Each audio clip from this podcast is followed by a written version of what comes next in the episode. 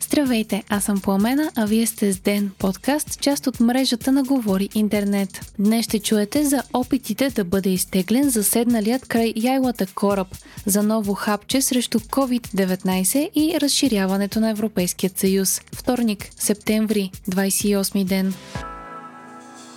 Днес бе поредният ден, в който не се намери решение на проблема с заседналия при скалите край яйлата кораб. Късно вчера вечерта бе направен опит за разтоварване на кораба Верасу, при който част от азотните торове попаднаха в морето. За това сигнализираха от специализираният сайт Maritime.bg, като те разпространиха и видео в социалните мрежи, на което се вижда как част от торовете се изсипват във водата. Учени от Института по океанология вече излязоха със становище, че попадането на азотните торове в морето може да доведе до негативни последици за екосистемата. А днес от Министерството на околната среда и водите съобщиха, че вече има индикации за замърсяване на водата около кораба. Според Александър Тодоров от Maritime BG, причината за разсипването на уреята в морето е използването на неподходяща кофа за преместването й. А по-късно от Министерството на околната среда и водите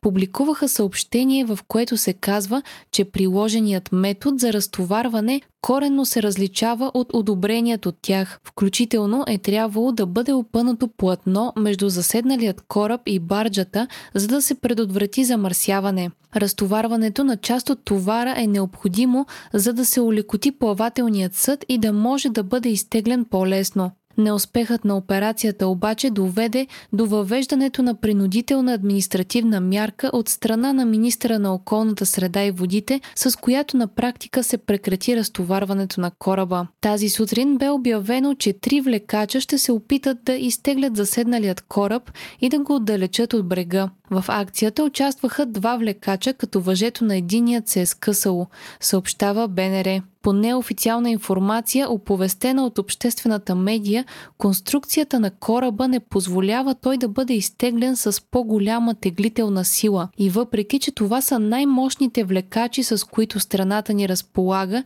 те не могат да използват пълния си капацитет. Така след обед цялата акция за изтеглянето на кораба бе прекратена. Допълнителна причина за това са влушилите се метеорологични условия, засилващ се вятър и вълнение.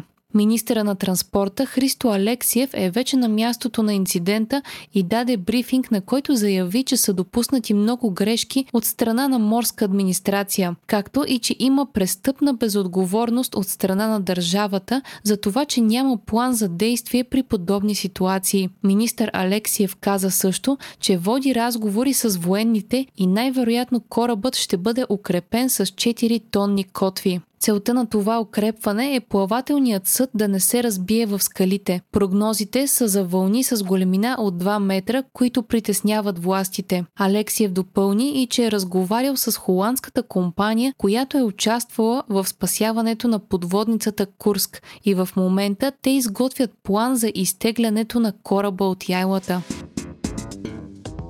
Продължава и сагата с Петър Илиев, станал известен като кандидата на има такъв народ за министър на вътрешните работи в проекто кабинета им. Припомняме, че имаше обвинения за плагиатство срещу Илиев, които той и представители на има такъв народ яростно отричаха. Вчера обаче етичната комисия на Софийски университет след направена вътрешна проверка излезе с решение, че Петър Илиев е плагиатствал от труда на колегата си доцент Наталия Киселова. Днес Илиев обяви в Твитър, че категорично не приема становището на етичната комисия на университета, където преподава. Според Елиев, комисията се е водила от политически съображения и е целяла да го засегне лично, а оттам и да уязви има такъв народ. От партията на Слави пък казаха, че искат да спре обсъждането на Петър Илиев, а Филип Станев заяви, че ако Илиев е извършил нещо нередно, той си носи отговорността за това.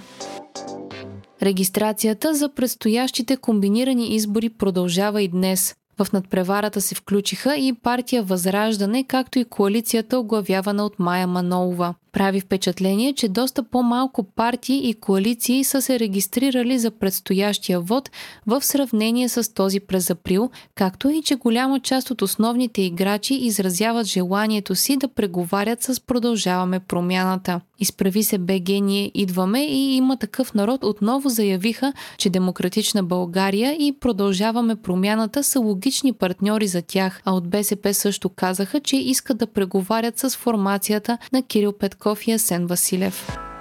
Съединените американски щати поставиха България в четвъртата категория от най-висок риск от пътуване поради увеличаващия се брой нови случаи на COVID-19. В списъка бе включена и Норвегия. В четвъртата категория попадат страните с над 500 нови случая на ден на 100 000 души, съобщава BTV. Здравните власти в щатите препоръчват на гражданите си да не пътуват до тези дестинации.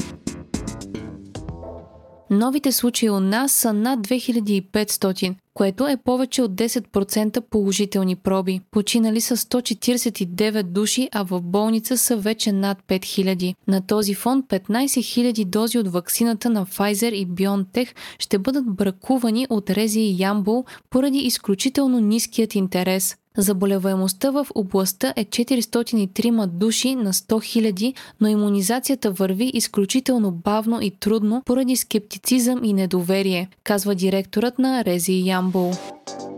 От фармацевтичната компания Pfizer обявиха, че тестват хапче, което би могло да предотвратява COVID-инфекция. Лекарството ще е за перорално приложение и в момента се провежда изследване. То е на среден етап и в него участват 2660 здрави възрастни, които са затворени в едно помещение с заразен човек. Една трета от тях ще получат плацебо, а на останалите ще бъде дадена доза от лекарството два пъти дневно в продължение или на 5 или на 10 дни. Заедно с новия медикамент се прилага и лекарството за лечение на ХИВ ритонавир. Целта на подобна терапия е да се спре вируса в най-ранен етап.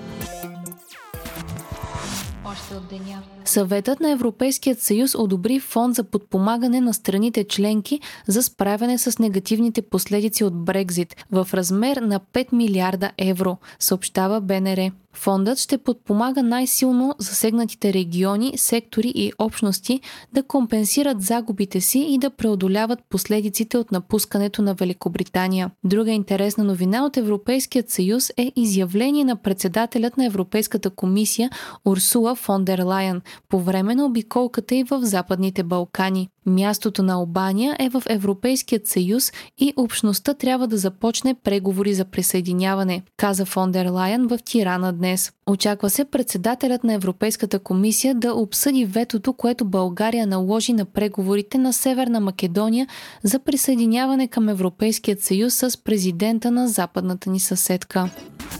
Партиите в Германия се готвят за дълги преговори в опит да бъде съставен кабинет. Победителите, социал-демократите, водени от Олаф Шолц, се надяват утре да започнат диалог с предпочитаните от тях партньори, зелените и либералите. Същата заявка обаче дадоха и християн-демократите на Армин Лашет. Вие слушахте подкаста Ден, част от мрежата на Говори Интернет. Епизода подготвих аз, Пламена Крумова Петкова, а аудиомонтажа направи Антон Велев. Ден е независима медия и разчитаме на вас, слушателите ни. Ако искате да ни подкрепите, можете да го направите като станете наш патрон в patreon.com Говори Интернет и изберете опцията Денник. Така ни помагате да станем по-добри и получавате достъп до нас и до цялата общност на Говори Интернет в Дискорд. Не изпускайте епизод на ден, абонирайте се в Spotify, Apple, iTunes или предпочитаното от вас приложение за подкасти.